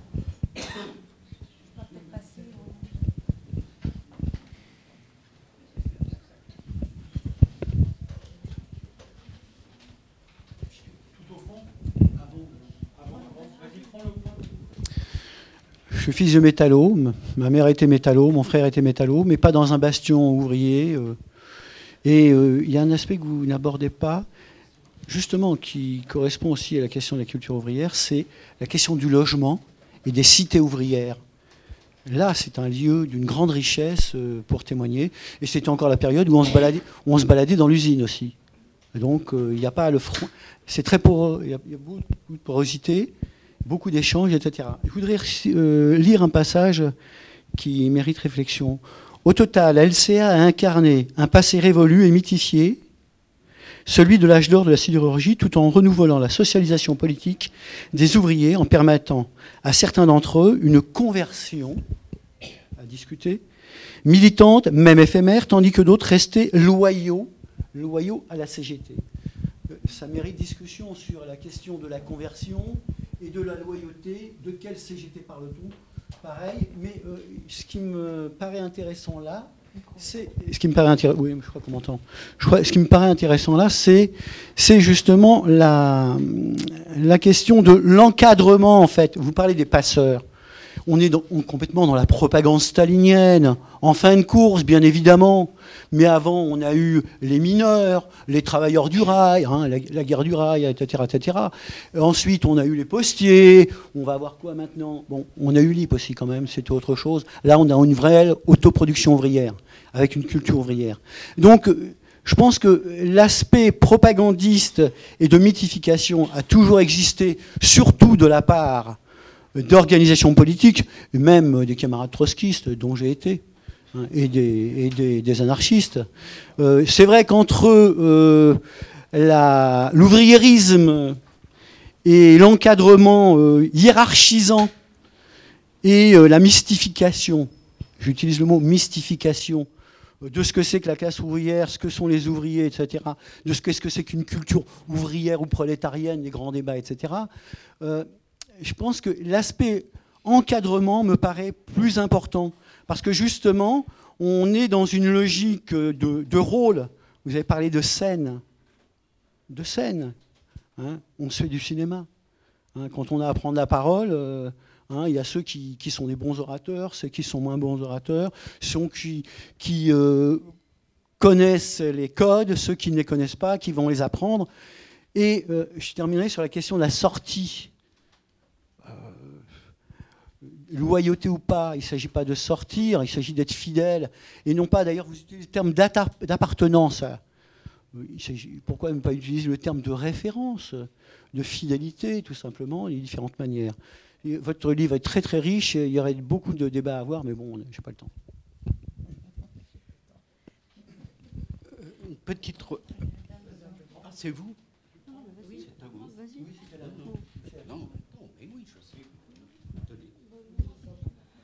J'ai plusieurs questions, mais dont les réponses doivent être dans le livre. C'est combien de temps a émis la, radio euh, la, manifestation justement du 23 février, euh, est-ce qu'il y avait une banderole de la radio? Est-ce que ça a continué bien au-delà? Euh, Et comment se sont recrutés justement les, ces différents intervenants qui, sont décrits. Là, je voudrais le savoir. Alors, par ailleurs, euh, est-ce qu'il y a une vraie culture ouvrière et une fausse culture ouvrière? Ben, Je pas, la culture communiste est, un des aspects de la culture ouvrière. Euh, mais par contre, par rapport à ce que disait Ariane, euh, oui, moi, ça, c'est quelque chose qui me frappe. Les syndicalistes parlent des conditions de travail, parlent de la rémunération du travail, mais parle très peu du travail. C'est comme, ça actuellement. Enfin, on ne dit jamais, tiens, il faudrait qu'on répartisse mieux le travail intéressant et le travail pas intéressant. Il y a quand même du travail intéressant, amusant. Euh, d'autres, c'est de faire des photocopies. Ça, ça n'est pas du tout abordé par les syndicalistes, de la même façon que, par exemple, euh, euh, la, critique du produit ne l'est pas du tout. J'ai rien vu euh, dans les tracts de la SNCF depuis euh, dix ans qui conteste, par exemple, la mise aux enchères des billets de train au point qu'il y a donc un gars qui a payé 10 euros et à côté le gars qui a payé 200 euros. Or, c'est quelque chose de pareil, de très essentiel, puisque c'est la valeur du travail qui est occultée. Ce ne sont pas des sujets abordés par les syndicalistes. Je le constate je crois que c'est, il doit être difficile pour un sociologue ou un historien de parler y compris de façon juste, on m'a dit que le, livre était intéressant, mais l'idée, c'est que les gens aient lu le talon de fer, etc. C'est pas très important. Moi, je me rappelle quand on avait mobilisé les cheminots à la gare de l'Est pour entrer en contact avec les sidérurgistes, c'est que j'avais une réflexion. Euh, que les gens lisent ou lisent pas, c'est un moment. J'avais une réflexion d'une femme, que je ne sais pas si elle était femme de sidérurgiste, elle m'avait dit, même quand je lis Mode des travaux, c'est le seul magazine féminin où je peux me tailler un patron. Je trouvais, je trouvais cet humour bien au-delà, etc. L'idée, on peut comprendre que Marcel Trias, c'est pas n'importe quoi, que, que, que, que, des bureaucrates, etc., installent, etc. L'enjeu n'était pas là. Que les gens ne parlent pas de travail à la radio, c'est pas ça qui est grave. C'est qu'on peut penser qu'à l'époque, je me rappelle, c'était violent, y compris à Paris, c'est les gens parlent de leur propre existence euh, de, de toutes les manières. Ce qui m'intéresserait, moi, c'est quel est le rôle de la CFTC, qui était parfois, y compris chez les mineurs, bien, bien au-delà, bien en avance par rapport au Parti communiste et une partie de la CGT.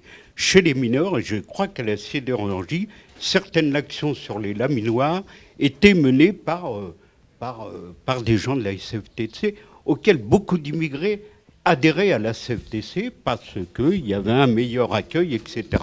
Donc, euh, c'est ça qui m'intéressait. Le reste, ce n'est que jugement sur euh, euh, appréciation. Donc voilà, sortie de classe, par entrée de classe, etc. Je crois qu'au bout du bout, et c'est mieux maintenant, les gens ont les défauts qu'ils ont. C'est avec les défauts qu'on fait l'histoire. par contre, euh, on peut penser, comme l'a dit mon, ami, euh, de tout temps, si on relit l'histoire, ça colle jamais. Les gens en, euh, peinent à leur truc, on le voit actuellement, mais l'idée de, comment dire,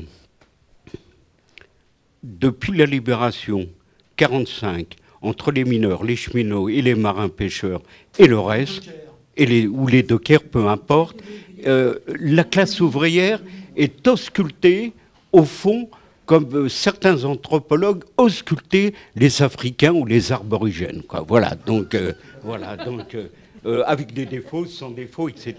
Voilà. Mais ça veut dire que soit les enterrés, je pense qu'il y a des rivières souterraines, et on verra bien, mais pour l'instant, c'est, c'est pas génial. Quoi. Voilà.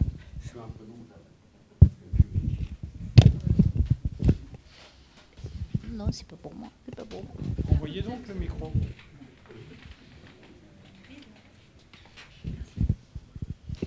Alors, pour euh, essayer de prendre dans un ordre qui sera sans doute un désordre, euh, donc la radio, elle émet 14 mois. Ça commence le 17 mars 1979 euh, et ça se termine tout début juillet 1980. donc, quand, au moment de la manifestation du 23 mars à Paris, la radio a six jours. Hein. Donc elle, elle, a contribué à la mobilisation, mais elle n'est pas un acteur. Alors, par contre, ce qui existe au sein de, la, manifestation, c'est euh, des syndicalistes qui ont leur micro et qui viennent alors en l'occurrence, ils viennent plutôt euh, interroger les manifestants. Voilà, ça c'est euh, des, des, passages euh, qu'on peut retrouver encore. comment est-ce que les journalistes ont été recrutés? En fait, on est vraiment là dans la, hum, le secteur propagande et aller, de la CGT, aller piocher dans la mouvance CGT communiste. alors Marcel Tria a déjà participé à une série de projets, que ce soit pour la CGT, que ce soit pour le, le PC. Dupont, qui lui, Jacques Dupont, qui lui est plus jeune, a moins d'expérience, il est plus fortement lié au secteur propagande. Donc c'est par cooptation de cette manière-là qu'il se retrouve à, la radio. Et c'est la seule radio euh, de la CGT, puisqu'il y en a eu toute une série, c'est la seule radio de la CGT où sont des journalistes professionnels. C'est une erreur qu'ils n'ont pas euh, euh, refaite après. Voilà. sur la question du travail. Euh, je suis d'accord avec euh, ce que vous disiez. C'est vrai que les syndicalistes, euh, soit ils sont en grève, vous le connaissez, et donc quand ils sont en grève, bah, ils ne travaillent pas.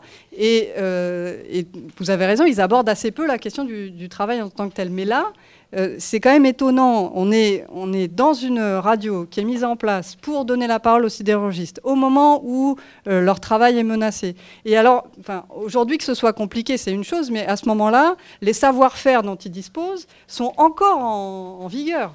Ils ne parlent pas de savoir-faire historique. là, ils, j'ai fait un truc. Euh, non, d'accord. ok. Non, sinon tu dis. Euh, mais donc on est, on est dans des savoir-faire qui, ont, qui sont encore en, usage et euh, dont, qui sont absolument pas abordés. Et ça, pour le coup, c'est quand même un signe extrêmement fort. C'est-à-dire que finalement, est-ce que le travail est structurant ou pas?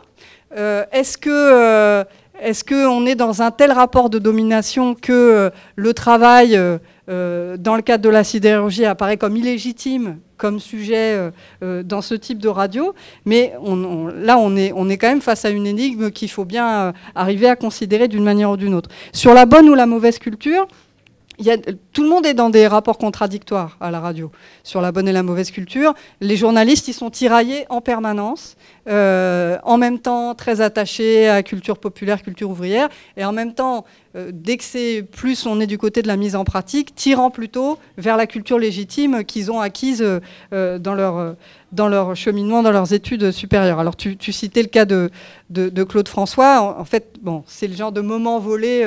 Il se trouve que normalement le, micro aurait dû être coupé et il n'est pas coupé. Et euh, donc, euh, ils ont une série de, chansons, donc notamment Claude François, euh, qui ont été des demandes d'auditeurs. Et puis, le micro n'est pas coupé. Et on entend Tria qui dit Mais qu'est-ce que c'est que ça? Mais écoute, tu discutes avec les gens, tu peux pas continuer à passer de la merde comme ça. alors, c'est la seule fois où c'est. on l'entend parce que, ben voilà, mais on, peut imaginer que c'est une discussion qui a, dû, qui a dû avoir lieu à plusieurs reprises. Mais alors, qu'il soit tiraillé, je, bon, je veux bien que sortie de classe, transfuge de classe, tout ça n'ait aucune importance, mais j'en suis pas euh, persuadée. Mais ils sont, tiraillés pour cette raison-là aussi. Mais même si on prend les militants euh, sidérurgistes syndicalistes, ils peuvent être tiraillés aussi. C'est-à-dire que, euh, par exemple, il y, a, toute une discussion. On mentionnait la CFDT. La CFDT, à ce moment-là, syndique en fait plutôt du côté des techniciens. C'est-à-dire, en fait, elle syndique plutôt dans une catégorie qui est moins menacée alors certes plus élevé, mais qui est aussi moins menacé par euh, les, restructurations de la sidérurgie. Et euh, c'est une CFDT très minoritaire et qui est investie par euh, les gauchistes, et notamment par les Mao. et on a du coup, il y en a qui se souviennent des tracts Mao. Et bon, alors il y a toute une série de tracts avec des gros mots, vous voyez, parce que vous savez comment parlent les ouvriers. Et donc, on a face à ça des syndicalistes cégétistes qui disent mais c'est pas possible quelle image on donne euh, de, la classe ouvrière, etc. Donc on a aussi euh, voilà, ces tiraillements autour de culture dominante, culture légitime. Et est-ce que finalement, alors sachant en plus qu'on est euh, dans, des, militants qui ont intégré une forme d'humilité importante vis-à-vis de ce qu'est euh, euh, l'institution euh, politique ou syndicale qui a donné un sens à leur vie. sur les histoires de conversion loyauté, si je reviens simplement sur, sur le cas de Marcel Donati. Marcel Donati, on, parlait de, vous évoquiez le terme de fidélité. Marcel Donati, au moment où la radio est reprise en main, il va lui s'inscrire très nettement en défense de la première formule de la radio. Et il le fait au nom de sa fidélité et en expliquant qu'il n'a pas changé. Mais en fait, il a changé. Voilà, il a profondément changé au cours de l'expérience. Et donc on est dans un processus qui, pour lui, s'exprime dans une forme de loyauté, mais évidemment qu'au cours de l'expérience, il a profondément changé, notamment en considérant qu'il euh, pouvait, lui, avoir une vie hors de l'usine. Et qu'il peut, y avoir des formes de valorisation euh, de ses compétences euh, bon, en, dehors, en dehors de l'usine. Alors, juste pour terminer sur les histoires euh, propagande stalinienne ou pas, euh, ce, qui, est compliqué dans les discussions, euh, c'est qu'on a tendance parfois à considérer que le sujet politique et le sujet social se superposent. Et en fait, comme on le sait en vrai, dès qu'on veut bien se l'avouer, on sait bien que c'est quand même beaucoup plus compliqué. Et que, d'un certain point de vue, il y a une phase très limitée où il y a eu correspondance entre le groupe social et le groupe politique, en gros les Trente Glorieuses et la période de l'hégémonie euh, communiste, on a un groupe social et un sujet politique qui se correspondent bon an, mal an. Alors bon an, mal an, parce qu'évidemment, euh, il y a une hégémonie euh, culturelle et politique, mais on a un groupe ouvrier qui, par ailleurs, est beaucoup plus large que cette représentation-là. Mais en tout cas, on a un moment où il y a cette correspondance entre euh, sujet social et euh, sujet politique et groupe social. Et par rapport à ce que vous disiez sur les historiens depuis 1945 euh, qui, auraient un stéthoscope et tout ça, en réalité, je ne crois pas. C'est-à-dire que pendant toutes les années 50-60, on avait des historiens de la classe ouvrière qui, pour la plupart, identifiaient le groupe social qu'ils étudiaient et le sujet politique de la révolution à venir. Et ça, ça a disparu. Hein. c'est euh, une forme de téléologie, pour aller vite, qui, s'est effondrée dans les années 70. Et oui, oui, oui d'un certain point de vue. Et puis il a aussi contribué au renouvellement euh, des, études du monde ouvrier. Euh, et, en fait, c'est beaucoup les sociologues qui ont réussi à, renouveler ça, mais ils l'ont fait après une traversée du désert de 20 ans, où pour le coup, le groupe ouvrier n'était plus ausculté par personne. Et, alors, en l'occurrence, euh, je pense plutôt à la jeune génération autour de Olivier Masclé, Yasmine Ciblot, etc. Mais on peut, on peut aussi considérer qu'il y a eu un renouvellement euh, par euh, les bourdieusiens, tout ce que vous voulez. Hein. mais, il y a aussi... alors oui, dans, dans, la jeune génération historienne, donc pas sociologue, Marion Fontaine, j'allais la citer, parce que notamment sur le RC Lens, voilà, c'est Marion Fontaine qu'il faut aller voir, et Xavier Vignat qui, a, renouvelé aussi, euh, pas au même degré que Noiriel, mais renouvelé aussi l'histoire du, groupe ouvrier. Euh, voilà, je, m'arrête là. Juste euh, avant, de, repasser la parole, alors moi ça m'a d'autant plus perturbé cette histoire sur le travail, c'est que il y a une émission, donc c'est que Marcel Donati va être invité euh, à la marche du siècle euh, de Cavada, hein, dans, les années 79, hein, c'est assez vieux. Et là, il va parler de son travail. Et là, il va parler, euh, il va parler de, façon extraordinaire, à tel point que Cavada, qui est quand même pas une perdrix de l'année, même à l'époque, hein, va être absolument sidéré parce qu'il va parler des hauts fourneaux, de la poésie des hauts fourneaux, du rapport à l'outil de travail, etc.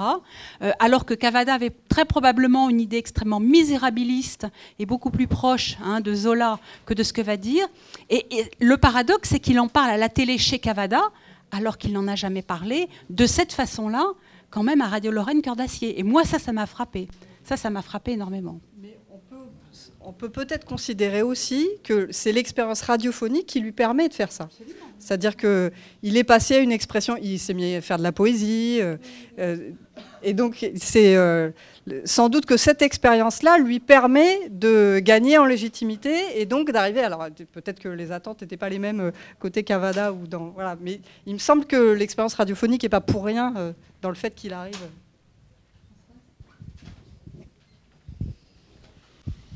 Non mais alors d'abord je fais un aveu, j'ai pas lu ton bouquin donc euh, voilà donc c'est pas bien. non mais sur la question du travail parce que je pense qu'effectivement c'est c'est un sujet extrêmement important. Alors, bon, d'abord, il faut, Ariane l'a dit, mais il faut vraiment se remettre dans le contexte. On est en 78-79. C'est une époque où, syndicalement, et notamment à la CGT, on ne parle pas du travail. On parle effectivement des conditions de travail, on parle des rémunérations et on parle de l'emploi. Et l'emploi, c'est pas le travail. Voilà. Et alors, on parle d'autant plus de l'emploi que, évidemment, euh, la mobilisation des sidérurgistes de Longwy c'est euh, la bataille pour garder son emploi. Parce qu'après, c'est fini. Hein. Alors, pour ceux qui sont euh, assez anciens, il y en a dans la salle qui était à la manif du mois de mars, c'était quand même particulièrement rock'n'roll. et donc, on ne parle, pas, parle pas du travail. Et même, alors, c'est quelque chose qui est arrivé dans la CGT bien plus tard. Et même encore maintenant, même si on a des beaux documents qui disent la question du travail, tralali, tralala, pour les militants de la CGT qui sont convaincus que la question du travail, c'est une vraie question syndicale. Et c'est comme ça qu'on peut arriver à discuter avec les salariés sur le concret de ce qu'on fait, c'est-à-dire y compris euh, syndical et politique, j'entends. Euh, c'est-à-dire euh, qu'est-ce qu'on fait, quel sens ça a le travail qu'on fait, qu'est-ce qu'on produit. C'est encore un vrai combat et c'est difficile à faire, hein, parce que forcément, ça a été dit tout à l'heure euh, par Madame dans, son intervention, mais forcément, on est amené du coup à s'interroger sur euh, mais ça sert à quoi ce que je fais? Pourquoi je produis alors euh, des barres d'acier, mais ça peut être Pourquoi je bosse dans le nucléaire Je fais quoi? Pourquoi, bon moi je, moi je travaille dans les médias, pourquoi, pourquoi je produis ces émissions de merde? Avec, avec ce que ça peut avoir, y compris de, remise en cause fondamentale sur ce qu'on fait, sur ce qu'on est et sur l'activité professionnelle. Hein. Il y, a des trucs, c'est quand même euh, extrêmement bouleversifiant, comme on dit. Donc je pense qu'il faut, il faut, il faut bien, bien comprendre ce contexte-là. Euh, et c'était, euh, il y a un autre élément, c'est que c'est encore une époque, et c'est encore un peu le cas, enfin en tout cas, moi j'ai connu ça dans un passé pas si lointain, dans tout ce qui est activité militante, on ne parle pas de soi, on parle du collectif du collectif militant, du collectif de travail, du collectif revendicatif, mais on ne parle pas de soi en tant qu'individu. Ça se fait pas.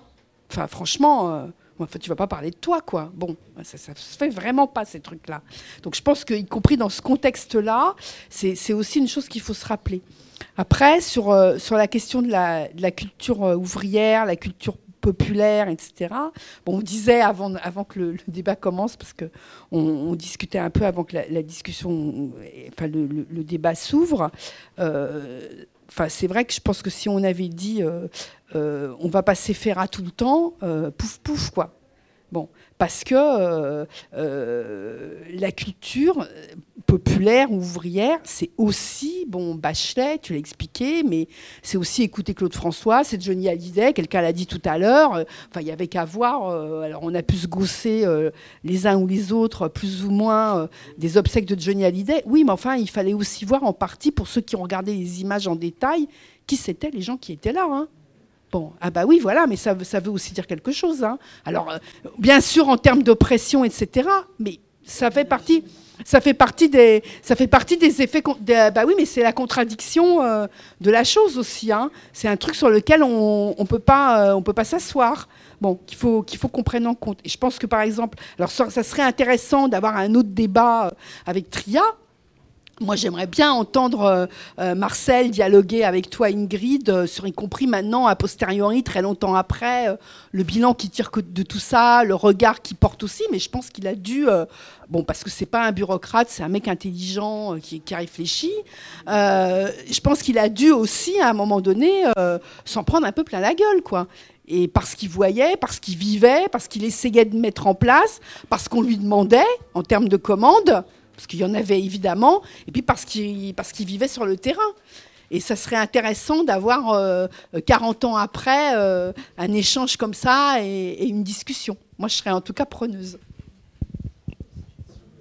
Pardon. Euh, oui, donc moi j'ai une, une, question qui est un peu plus directe, qui est moins sur la substance et plus sur l'expérience. J'aimerais savoir si ce qui s'est passé avec les, sidérurgistes, euh, c'est juste une question d'époque, le fruit euh, d'une époque, d'un moment, avec cette alliance de classe. Et si ça serait possible que, quelque chose comme ça, à vos yeux, arrive euh, aujourd'hui, avec ce qui sont essayés dans les convergences de lutte et souvent échoués. Voilà.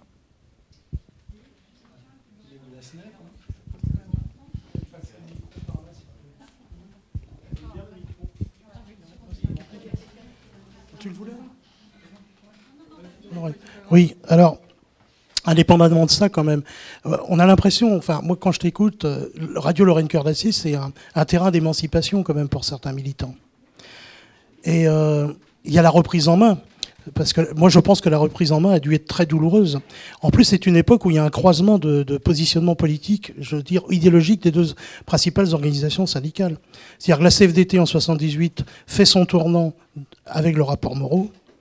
La CGT, on le sait maintenant, et c'était moins peut-être évident à l'époque, Segui est relativement partisan d'une certaine distanciation avec le rôle du Parti communiste comme courant de transmission, et Krasuki, c'est la reprise en main. Krasuki, c'est la reprise en main. L'expression qu'il emploie, il faut cultiver son jardin, c'est pas du tout je vais m'affranchir du politique, c'est reprenez le chemin du jardin euh, précaré et délimité tel qu'on l'entend, nous, la direction de la CGT. Parce que derrière, il y a aussi d'autres reprises en main qui sont peut-être encore plus douloureuses. Il va y avoir la liquidation d'Antoinette à la CGT. Et en 82, il y aura le suicide de Georgette Vacher c'est-à-dire d'une militante qui a voulu elle aussi s'émanciper et allier féminisme et syndicalisme, et qu'on va pousser, je ne dis pas euh, enfin qu'on va aider psychologiquement, malheureusement, à réaliser son suicide. Et c'est des choses. Euh, en plus, pourrait peut-être dire aussi deux, trois trucs sur le contexte international. 79, c'est la victoire de Thatcher en Grande-Bretagne. 79, c'est l'arrivée de Reagan aux USA.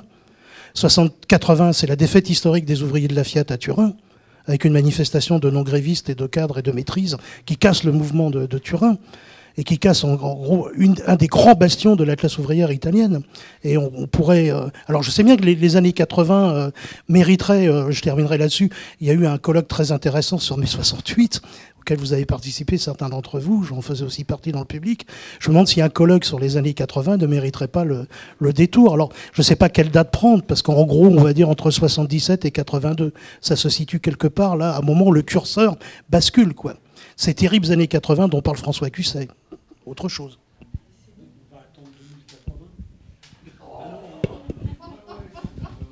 Cette belle espérance.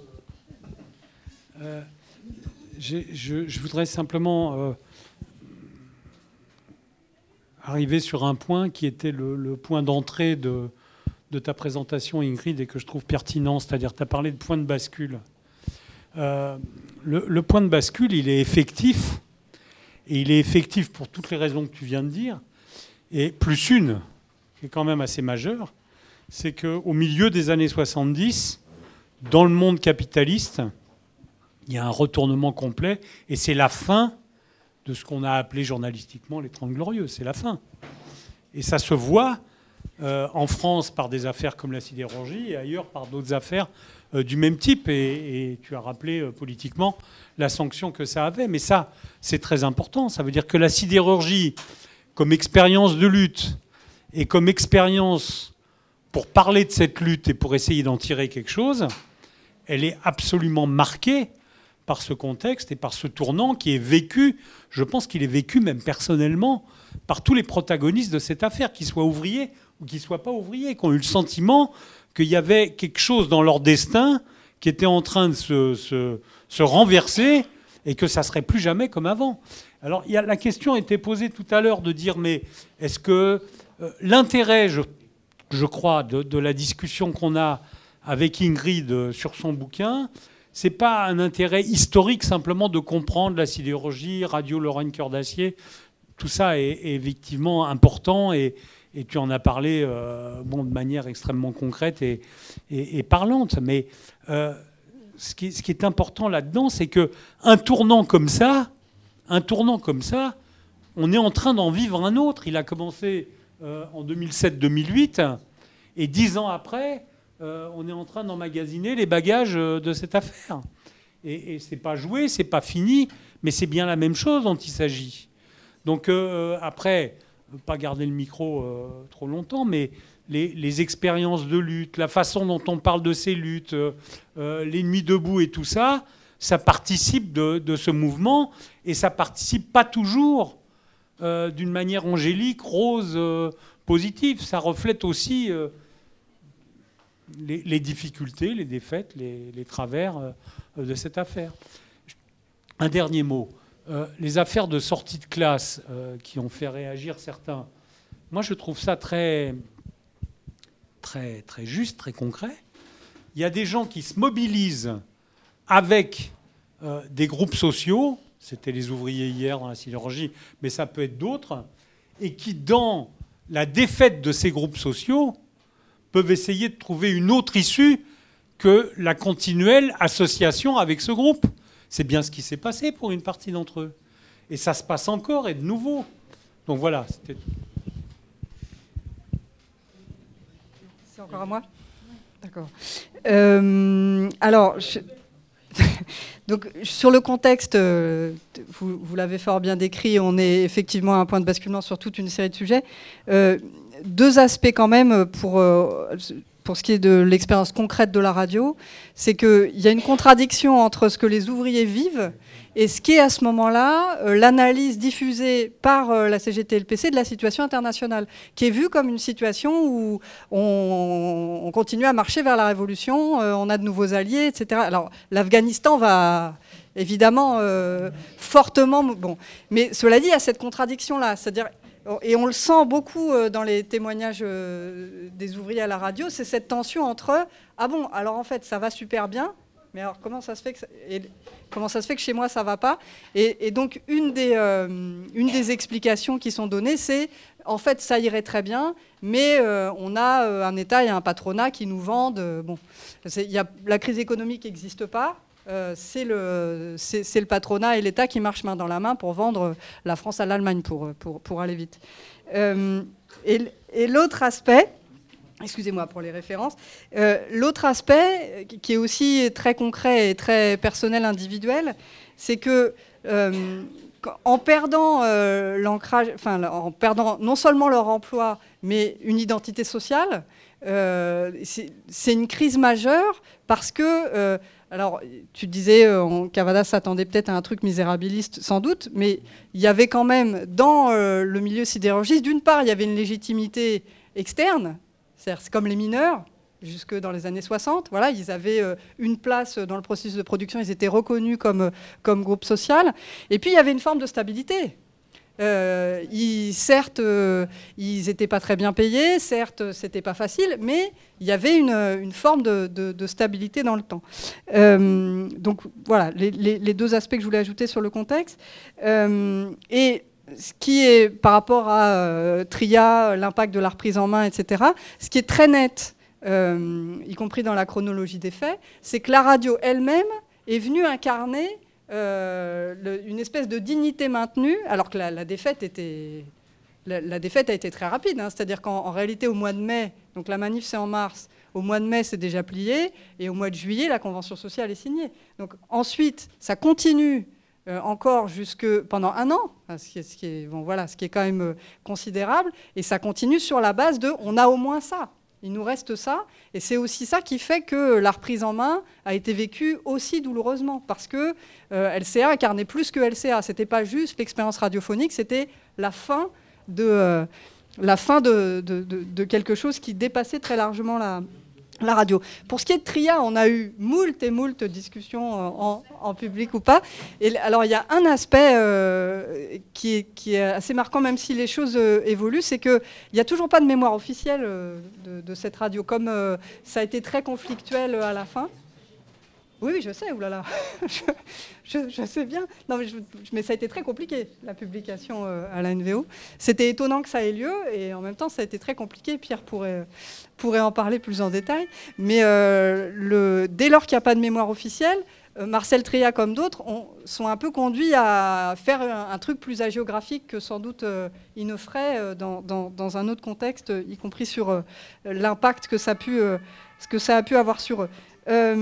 Juste deux choses. La première, tu évoquais Françoise la prise de parole et que c'était pas si simple, etc., etc à la radio, c'est même assez étonnant à quel point il y a un retournement des choses. C'est-à-dire qu'il y a toute une série de militants qui sont absolument incapables d'aller sur le terrain individuel. Et en même temps, à la radio, c'est le terrain qui est valorisé. C'est ce terrain-là sur lequel on va chercher les gens parce que des cours euh, sur la sidérurgie, euh, ça n'a évidemment euh, c'est pas hyper radiogénique. Alors que par contre, euh, des gens qui viennent expliquer leur expérience concrète, etc., leur expérience personnelle, ça pour le coup, ça l'est beaucoup plus.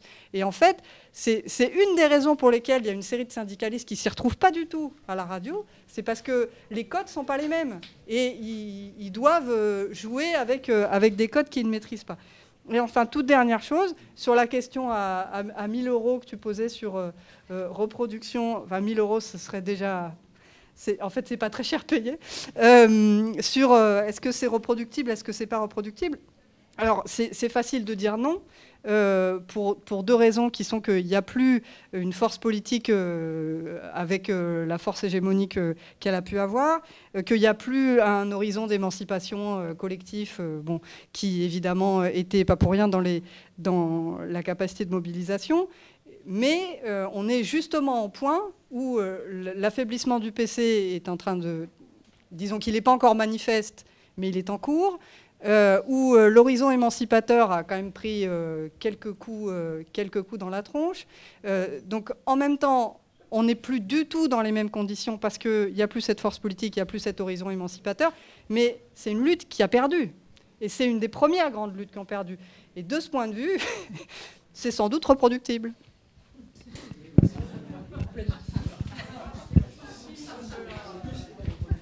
Oui, il y a quelque chose.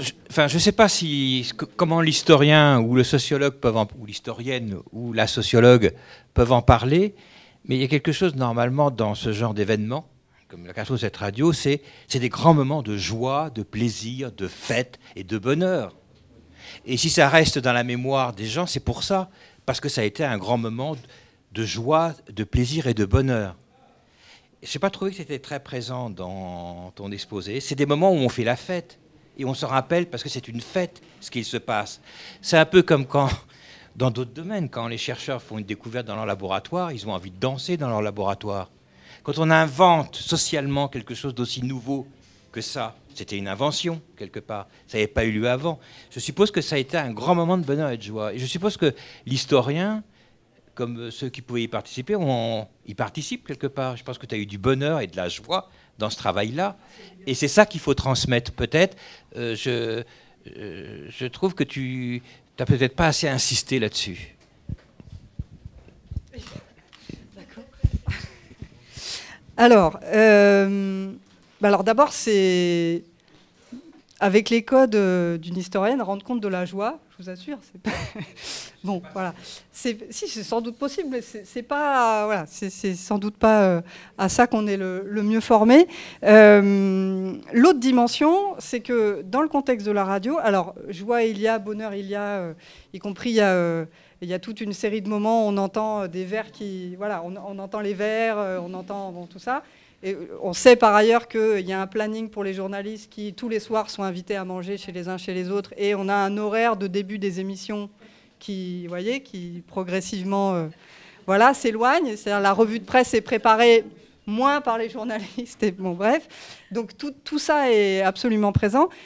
Mais c'est euh, relativement circonscrit au cercle le plus investi dans l'expérience. Dans et ce n'est pas nécessairement ce qui s'exprime le plus à l'antenne même. C'est-à-dire c'est plutôt ce qui se passe autour. C'est ce qui se passe, euh, ce que raconte... Euh, alors, un des problèmes étant que ce que racontent les gens, c'est d'abord la reprise en main. Donc ils racontent d'abord euh, cette déchirure, blessure, etc. Et c'est après qu'ils en reviennent à pourquoi c'était super, etc. Mais c'est une joie en dehors des tintements de verre qu'on entend assez peu dans les émissions elles-mêmes, parce que par ailleurs tout ça est assez contradictoire avec la situation qui est décrite. Donc il y, a, ce décalage un peu permanent, euh, mais qui parfois, par exemple, il y a un moment un syndicaliste qui appelle pour euh, euh, expliquer une situation compliquée dans une usine, et c'est assez net que à la radio, ils en ont strictement rien à tirer parce que voilà, ils sont en train de faire autre chose, ils se font des blagues, et, voilà, ça, ne pose pas de problème en tant que tel, mais la violence symbolique pour le syndicaliste en question est est quand même assez, assez forte. Donc je, je, réponds en éludant la question, mais le, voilà, donc d'une part, euh, le bonheur et la joie, c'est difficile à faire transparaître dans les émissions elles-mêmes, c'est plutôt dans les témoignages, et c'est voilà, vraiment le premier cercle, c'est le plus investi. Quoi.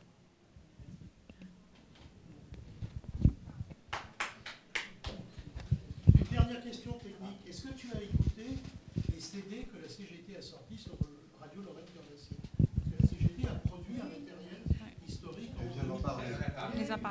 alors, donc, le, un des architectes de cette affaire est dans la salle, c'est Pierre qui est là. Euh, en fait, je, tu, diras Pierre, mais euh, je pense que dans cette... Alors, j'y ai participé euh, de manière périphérique, Pierre de manière centrale.